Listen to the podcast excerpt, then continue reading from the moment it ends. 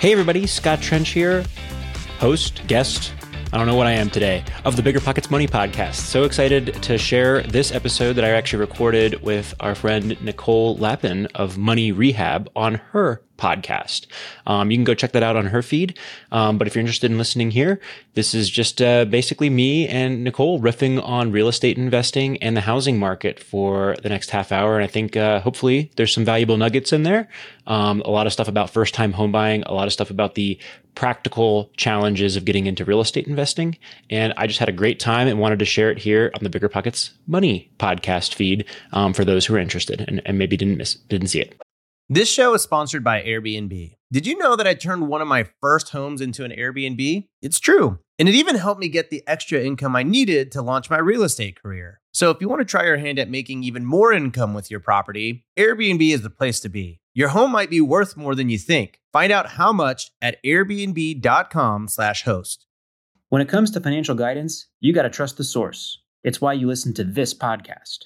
When Mindy and I want to upgrade our wallets, we turn to NerdWallet. Scott's right. Their expert team of nerds dives into the details to help you find smarter financial products. Before NerdWallet, Mindy and I were paying for vacations in cash, missing out on miles, and not even knowing what we're leaving on the table. But now we're flying through the skies for free, thanks to our new cards with more miles and upgrades than ever. So if you want more travel rewards, hotel upgrades, or airport lounge access, no matter where you go next, let NerdWallet help you make it happen with a killer travel card. Don't wait to make smart financial decisions. Compare and find smarter credit cards, savings accounts, and more today at nerdwallet.com. NerdWallet, finance smarter.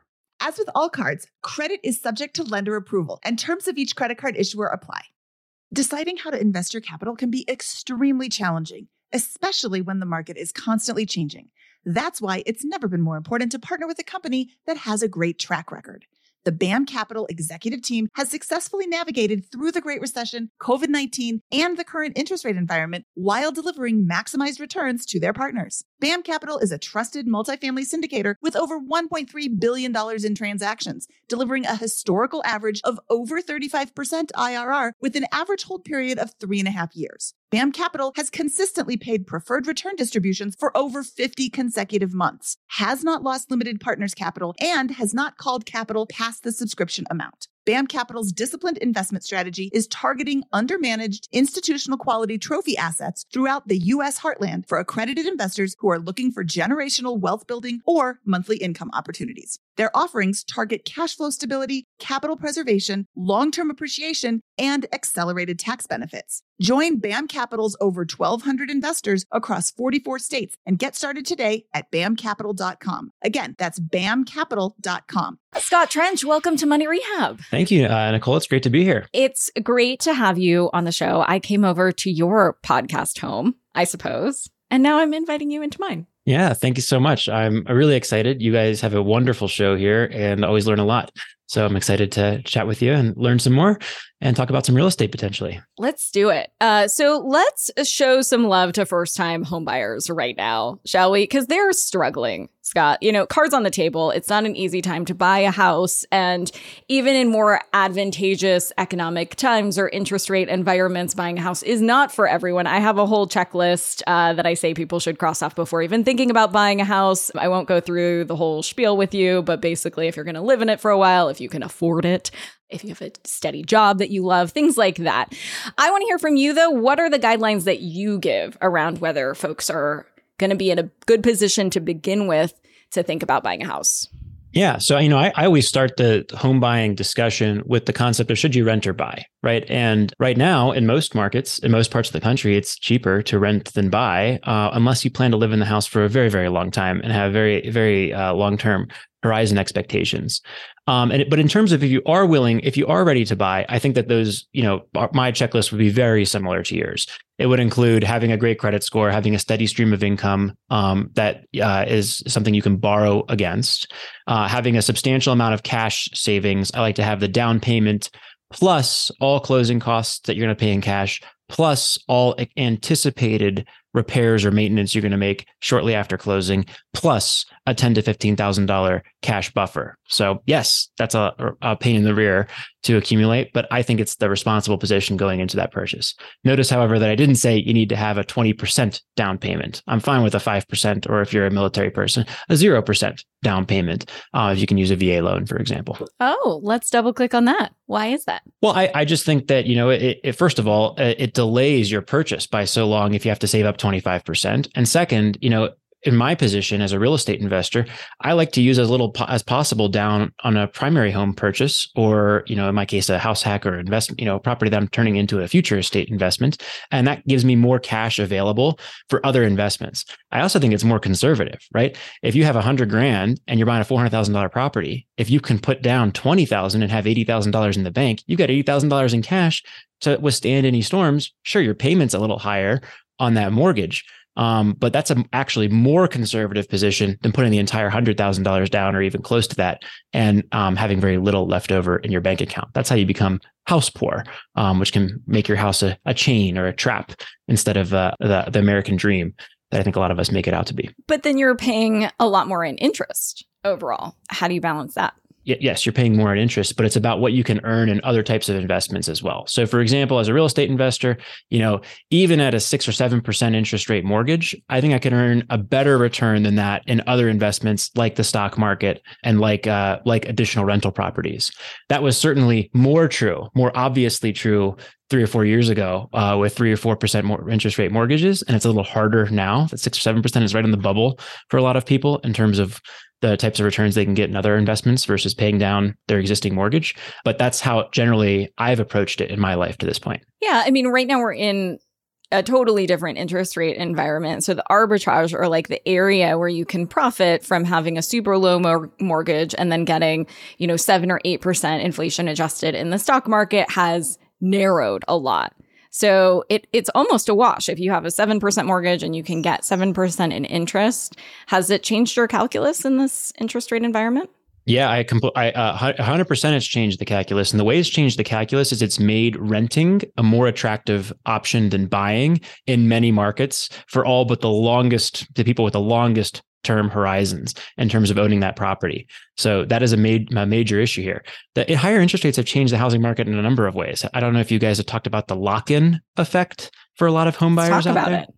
So this is where, like, if you have a three percent, three and a half percent interest mortgage on your house, um, from the last couple of years before rates started rising in 2022, you feel locked in. And you could, you know, talk to a lot of um, your listeners here, and I bet you they'd say this: they're not planning to move. If you have a five hundred thousand dollar house with a three and a half percent interest rate mortgage, you're not selling that thing and moving down the block into a six hundred thousand dollar house, even if it is an upgrade, um, because you're going to be paying twice as much in interest on that new mortgage.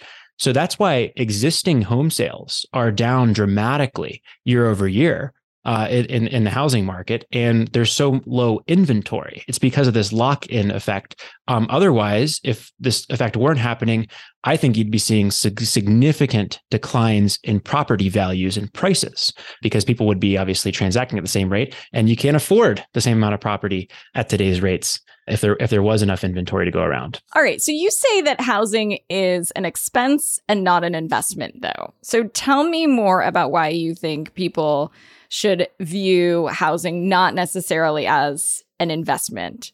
I'm assuming out of the gate. Yeah. So so if if I have a car, right, my car is not an investment. It's gonna, you know, and the reason why people don't have a problem with this is because the cars typically depreciate in value. But a house costs you money to live in. You're gonna pay a mortgage, you got to pay property taxes, you got to maintain the property. And yes, while it typically holds its value with inflation over a long period of time, if you were to plot out your net worth based on whether you could live for free in your parents' basement or in a house that you own and have a mortgage on, you will find that the house is going to decrease your net worth, even though, yes, you are building equity relative to an alternative, for example, like renting.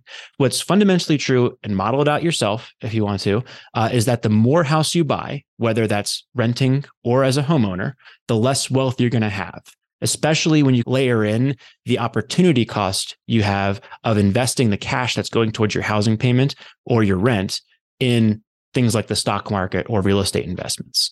So that's why I classify housing as an expense. What do, what else what do you need in determining a liability other than the more you buy, the less wealthy you are and the, the higher the cash outlays to maintaining that lifestyle you have.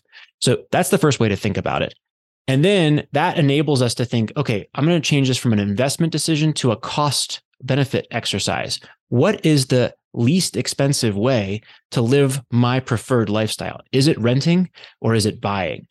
And a few years ago, I would have said it, it's about a five to seven year break even point. If you're going to live in a place for less than five years in most parts of the country, it's better to rent than to buy.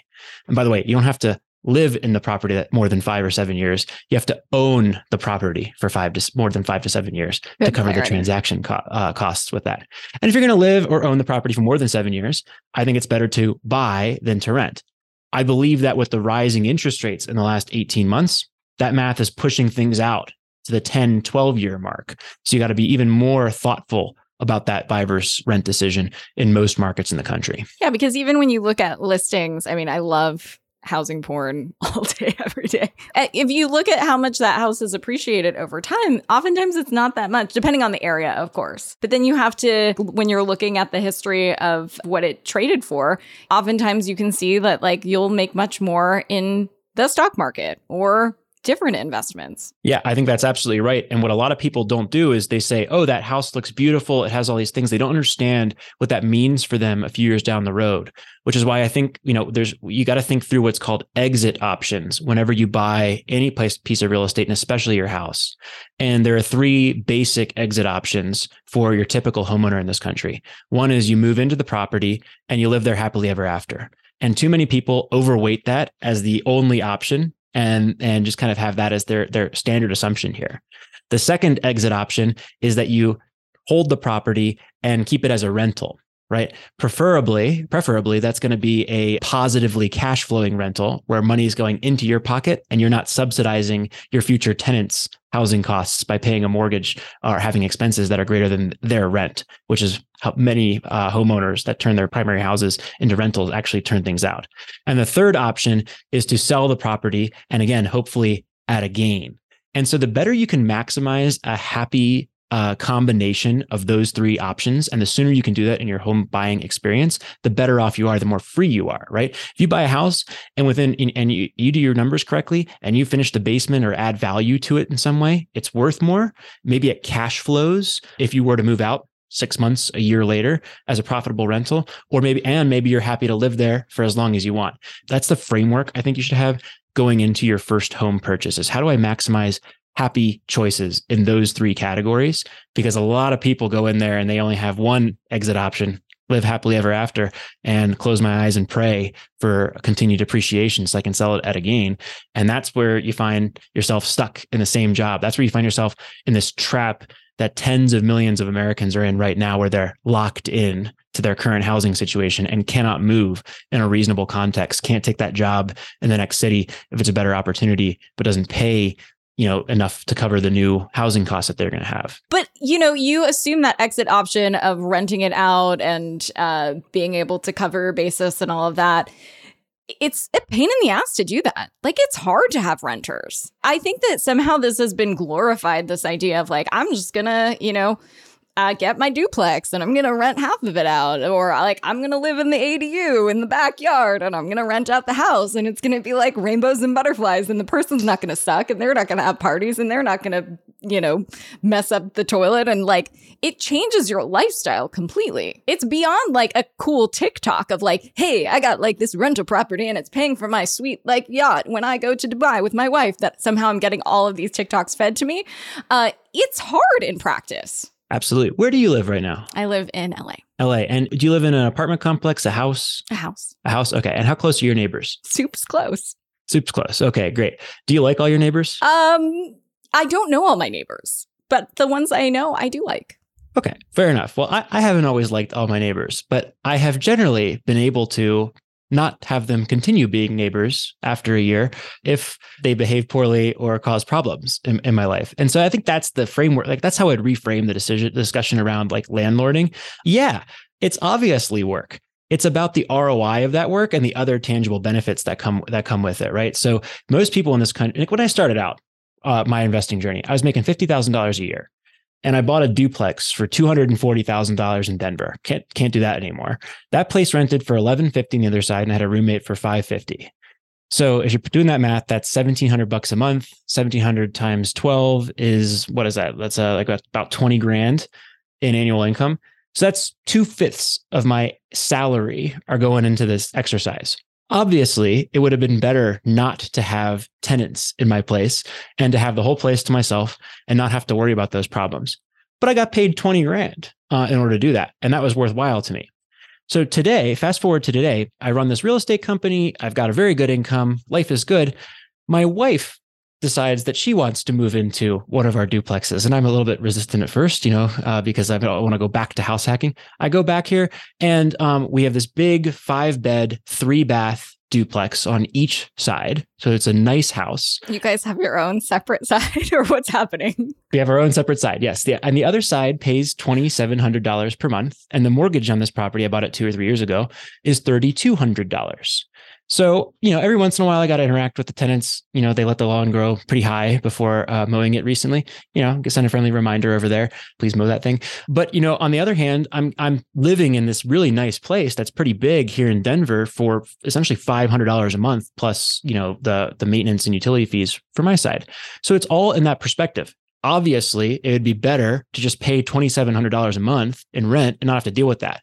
It's about how much benefit I'm getting in order to do that. So that's, I think, the glorification, if you will, of this is when you do it right, if you go through the, the hard work of educating yourself and how to find quality tenants that uh, have good credit scores, have good income, do your reference checks, you can still have problems, but you're a lot less likely to have those problems. And you're much more likely to have a quiet, peaceful existence with your neighbors that are, they share a wall with our property, but there's a, another house on the other side that is 40 feet away. So I actually see that person more because the way our structure is uh, set up than I do the the tenants that I have living in, in next door to me.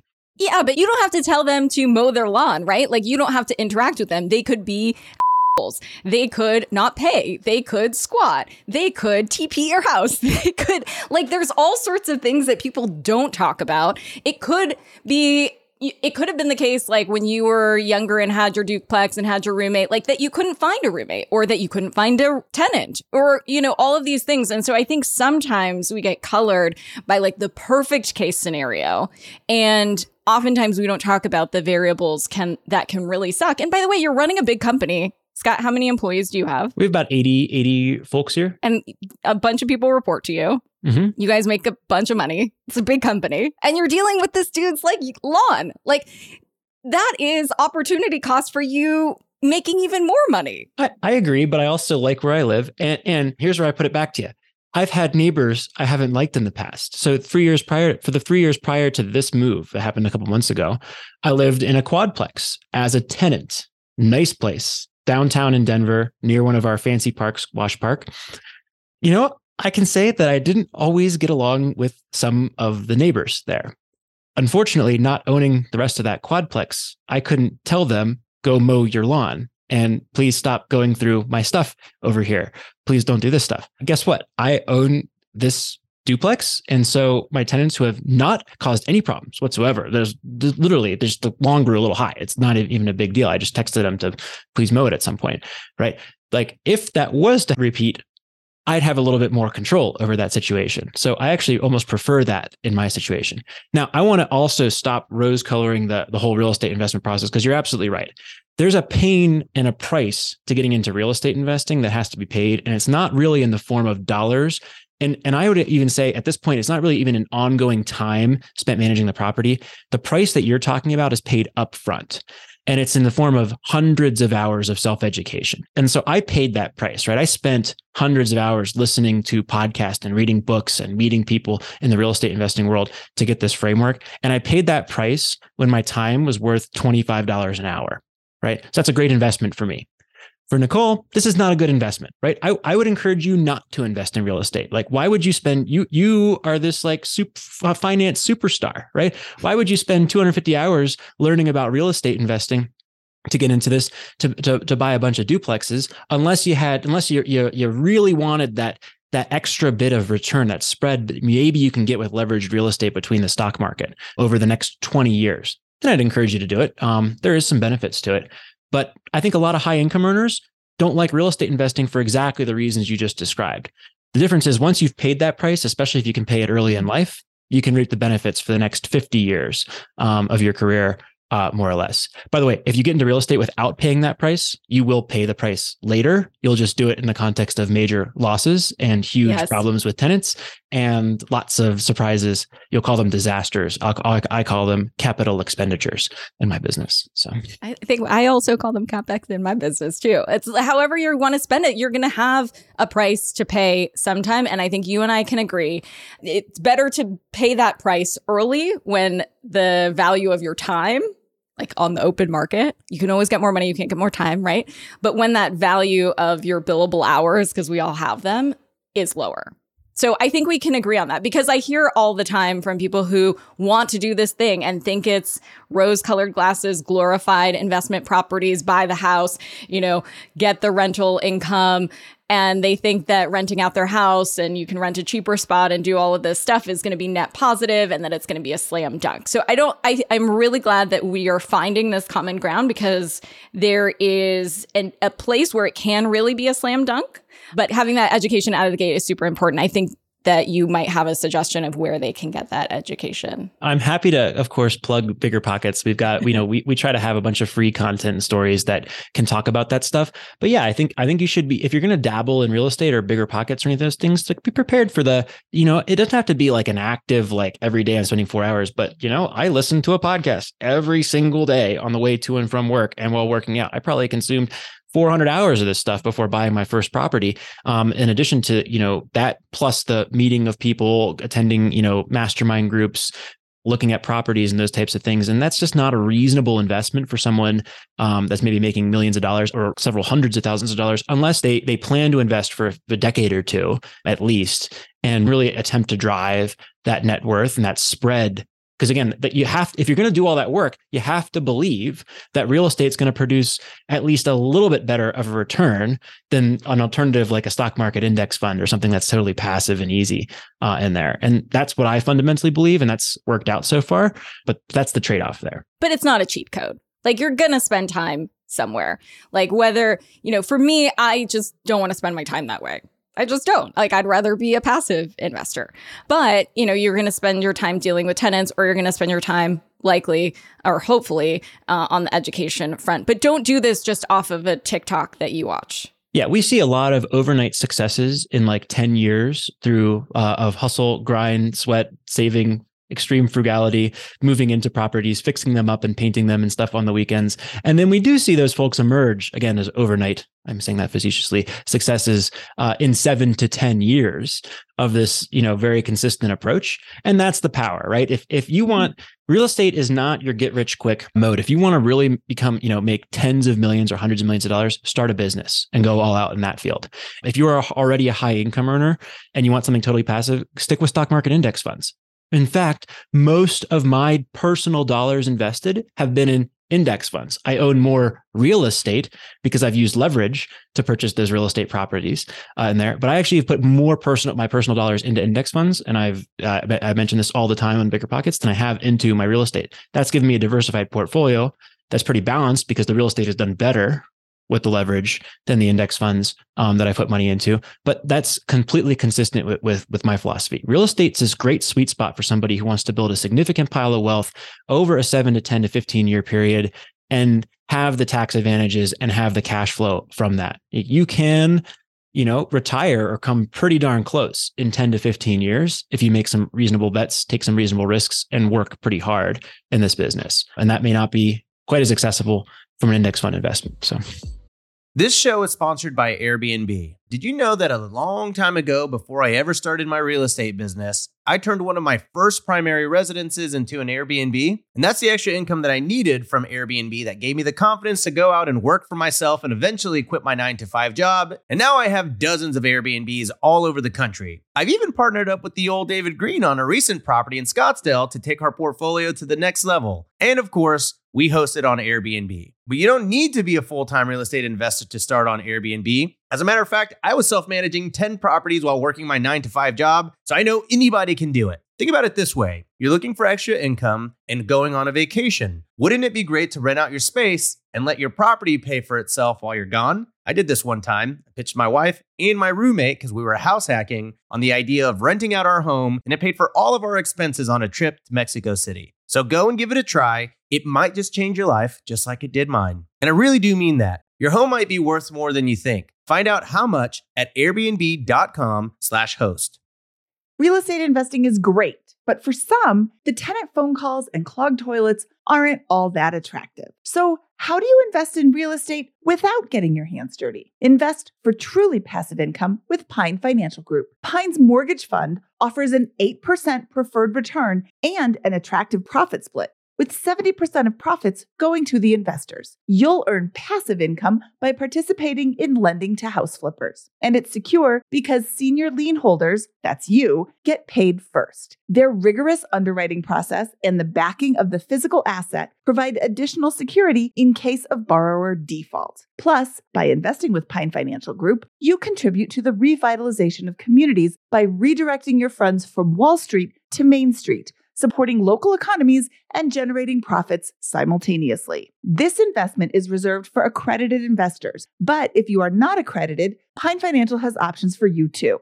Don't miss this opportunity to back Main Street over Wall Street and start earning passive real estate income. Learn more about investing with Pine at pinefinancialgroup.com slash BP. That's pinefinancialgroup.com slash BP. What if I told you that I, Mindy Jensen, the queen of budgeting, the personal finance fanatic, sometimes forgot to cancel my subscriptions? I know it's horrible. $10 here, $15 there. My useless subscription bills could have taken my whole family out to dinner multiple times. Rocket Money can make all that subscription sadness suddenly vanish. Rocket Money is a personal finance app that finds and cancels your unwanted subscriptions, monitors your spending, and helps lower your bills. You can see all your subscriptions in one place and cancel money sucking subscriptions with a tap. They'll even try to get you a refund for the last couple of months of wasted money and negotiate to lower your bills for you. Rocket Money has over 5 million users and has helped save its members an average of $720 a year with over $500 million in canceled subscriptions. Stop wasting money on things you don't use. Cancel your unwanted subscriptions by going to rocketmoney.com slash bpmoney. That's rocketmoney.com slash bpmoney. rocketmoney.com slash bpmoney. Listen up, business owners. Here's some quick math. Fewer costs equals more profit. The problem? You're spending more than ever on operations, materials, deliveries, software, and more. So why not reduce your costs and headaches with NetSuite by Oracle? NetSuite is the number one cloud financial system, bringing accounting, financial management, inventory, and HR into one platform and one source of truth. NetSuite lives in the cloud, which means you can reduce IT costs with no hardware required. Cut the cost of maintaining multiple systems because now you've got one unified business management suite. You improve efficiency by bringing all your major business processes into one platform, slashing manual tasks and errors. It makes sense that over 37,000 companies have already made the move to NetSuite. Don't let rising costs sink your business's growth. By popular demand, NetSuite has extended its one of a kind flexible financing program for a few more weeks. Head to netsuite.com slash BP money. That's netsuite.com slash BP money netsuite.com slash BP money. I think you have a really measured outlook and a really realistic outlook on where the opportunities are and what some of the cautionary tales are. I mean, I've somehow gotten into the TikTok algorithm or the Instagram algorithm where I keep getting fed a bunch of this content around like investment property hacks, creating an LLC for each of the properties you buy, putting the LLC in Delaware or like getting the trust in the offshore account or like, and then all these charts and flow charts and things like that. You're shaking your head. Yeah, I mean this this is where like this is a really tactical item here, but the, the LLC thing always ticks me off. If you listen to a, and I'm, I'm not going to give legal advice. This is not a legal advice thing. This is just an illustrative example in a personal situation here. But like when I bought a house hack in 20, what was it, 2014, right? This duplex, right? Am I going to put the thing in the LLC? Like what protect? I have nothing to protect. I'd saved up 20 grand in my whole life. There's no assets in my life, right? All of my like my 12 grand, I have eight grand in the bank account. I have 12 grand in equity in this property. And that's even wiped out because of the uh, transaction costs someone would have to foreclose on me. So am I going to put this thing in an LLC? Even if I did put it in an LLC, I wouldn't have any protection because I live in the property and manage it myself. And so someone could pierce the corporate veil on this, right? After I moved out of the property, I lived in the property for like the year prior pierce the corporate veil. I still self manage the property, which I believe, by the way, many investors who earn below a certain amount should do for the early years. And then you shift it to property management and make it less uh, or more passive, but not totally passive, uh, to your point, in future years after that. Okay. And so, like, when does that t- take place? Nowadays, I've put my properties into an LLC. I put them into one LLC uh, in there. I think that if you are not careful in this space and you let a lawyer scare you, a lawyer is going to make a great return on your real estate investing portfolio potentially uh, if you allow them to get create help you create a series LLC, which is what you're talking about, where you put each property in LLC and then you strip the equity out into a parent LLC. And by the way, you can never touch or even you know I'm kidding. I'm kidding here. I'm getting facetious. You can never touch or even look at your properties uh, in that case because you're going to be putting yourself at risk of piercing the corporate veil. Not the way I want to live my life. I like an insurance policy and a very simple LLC structure. Sure, I might be consuming more, uh, assuming a little bit more risk than other approaches, but that's also the great thing about bigger pockets. Is if you were to type this question into a forum, you'd get like 20 different investors giving different opinions on this, and of course the lawyer scaring you and telling you exactly why I'm so wrong and why uh, that LLC, that equity protection is so important because of this case, this case, and this case. So, Whew, I think I I hit on some chord, Scott. oh, this is just, but this okay. What you hit on is this is the this is what I was talking about earlier. This is the 400 hours of self education or whatever it is that you mm-hmm. need in order to get comfortable with this. Is I can now debate this topic with you reasonably intelligently, and if you can't, you're going to get sucked one way or the other by someone who may not have your best interests at heart. And so you have to come to your own conclusion in this.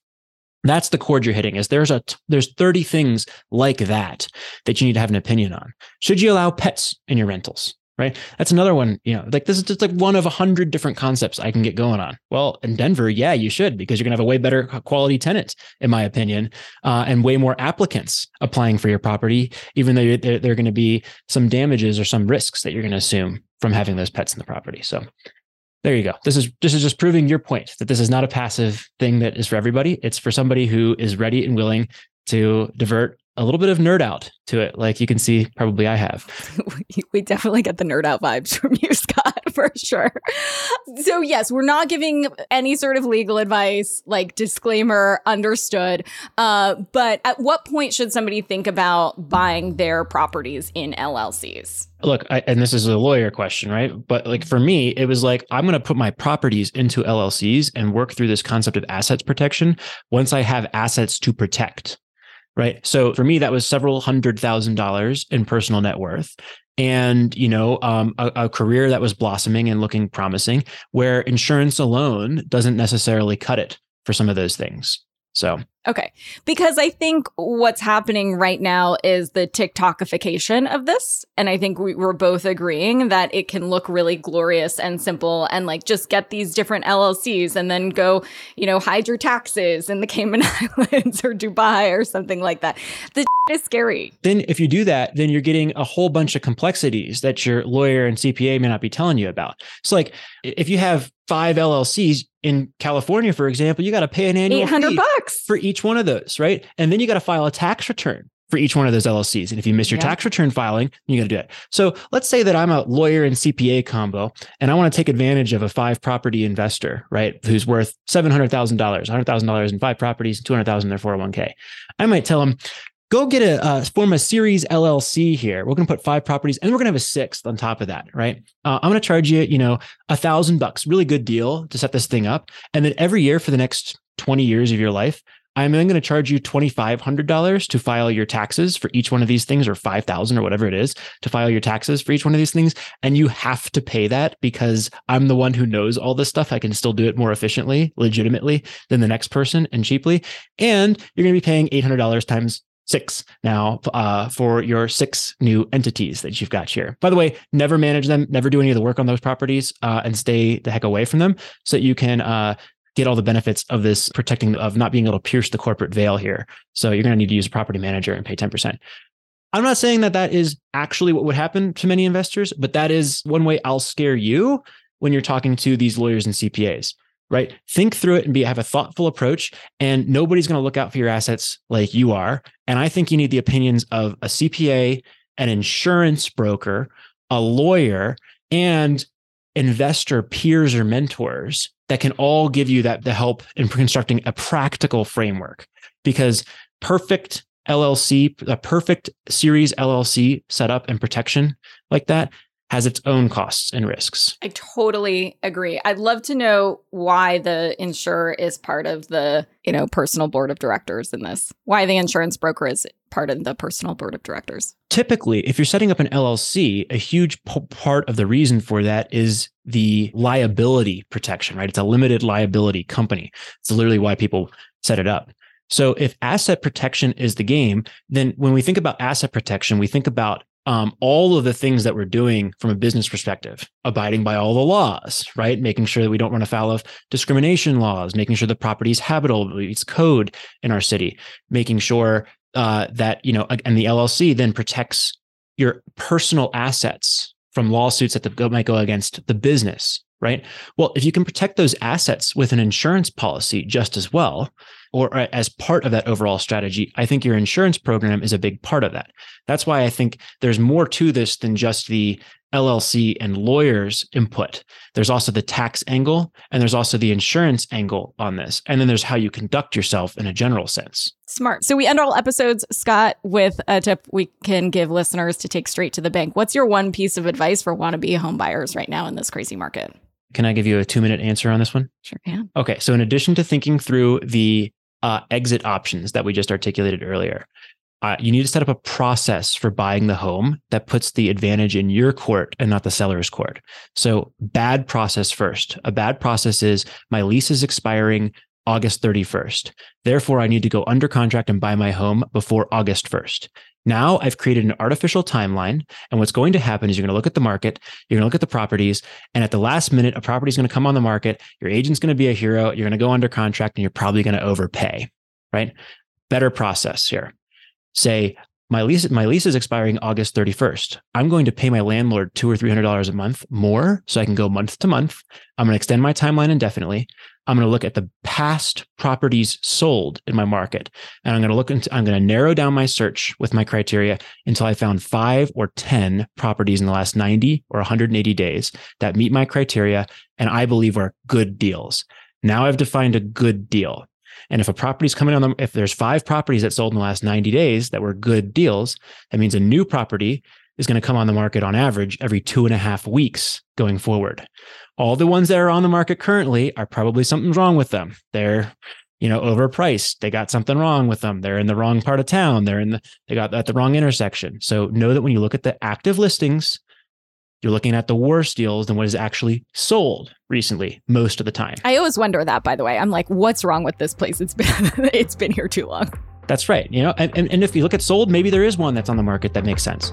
So, anyways, now that I've got my properties uh, that I know what a good deal looks like, and I know that every two and a half weeks I go fishing, right? I wait until one of them hits the market. And when it does, I cancel my evening plans and I go look at that property with my agent and I'm prepared to make an offer that night or the next day. I'm not making an instantaneous decision. I'm making a cool, calm, and collected decision once in advance, I'm just reacting instantly so I can get my good deal. That's how you get a good deal in real estate investing um, and in buying your first home. Thanks so much for listening, everybody. And as always, uh, would love feedback, ratings, or reviews on our podcast. So thank you so much. Bye bye. If you enjoyed today's episode, please give us a five star review on Spotify or Apple. And if you're looking for even more money content, feel free to visit our YouTube channel at youtube.com slash biggerpocketsmoney. Bigger Pockets Money was created by Mindy Jensen and Scott Trench. Produced by Kailyn Bennett. Editing by Exodus Media. Copywriting by Nate Weintraub. Lastly, a big thank you to the Bigger Pockets team for making this show possible. There's a reason small multifamily investing is so popular in the Bigger Pockets community. With just a 3.5% down payment, you can own up to four different units. Think about it. If you house hack and live in one of the units, you still have three different groups of tenants helping to pay down your mortgage each month, four kitchens and bathrooms you can renovate to increase your property value, four different Airbnbs, medium term rentals, or other rental strategies you can try in one property, all in just one transaction. Of course, the question is where do you find a small multifamily property that you can afford? Which market and which deal is best for you? Once you close, how do you manage it, optimize it, keep scaling, and living your life without being tied down by four leaky toilets or four fussy tenants? These are all great questions, all to be answered in the upcoming Small Multifamily Bootcamp with Chris Lopez and Leka Devatha. So if you're serious about growing your portfolio with this highly efficient strategy, head to biggerpockets.com slash four today and join us in the Small Multifamily Bootcamp. That's biggerpockets.com slash F-O-U-R. See you there. The content of this podcast is for informational purposes only. Past performance is not indicative of future results, and all host and participant opinions are their own. Investment in any asset, real estate included, involves risk. Use your best judgment and consult with qualified advisors before investing. Only risk capital you can afford to lose. Bigger Pockets LLC disclaims all liability for direct, indirect, consequential, or other damages arising from reliance upon information presented in this podcast.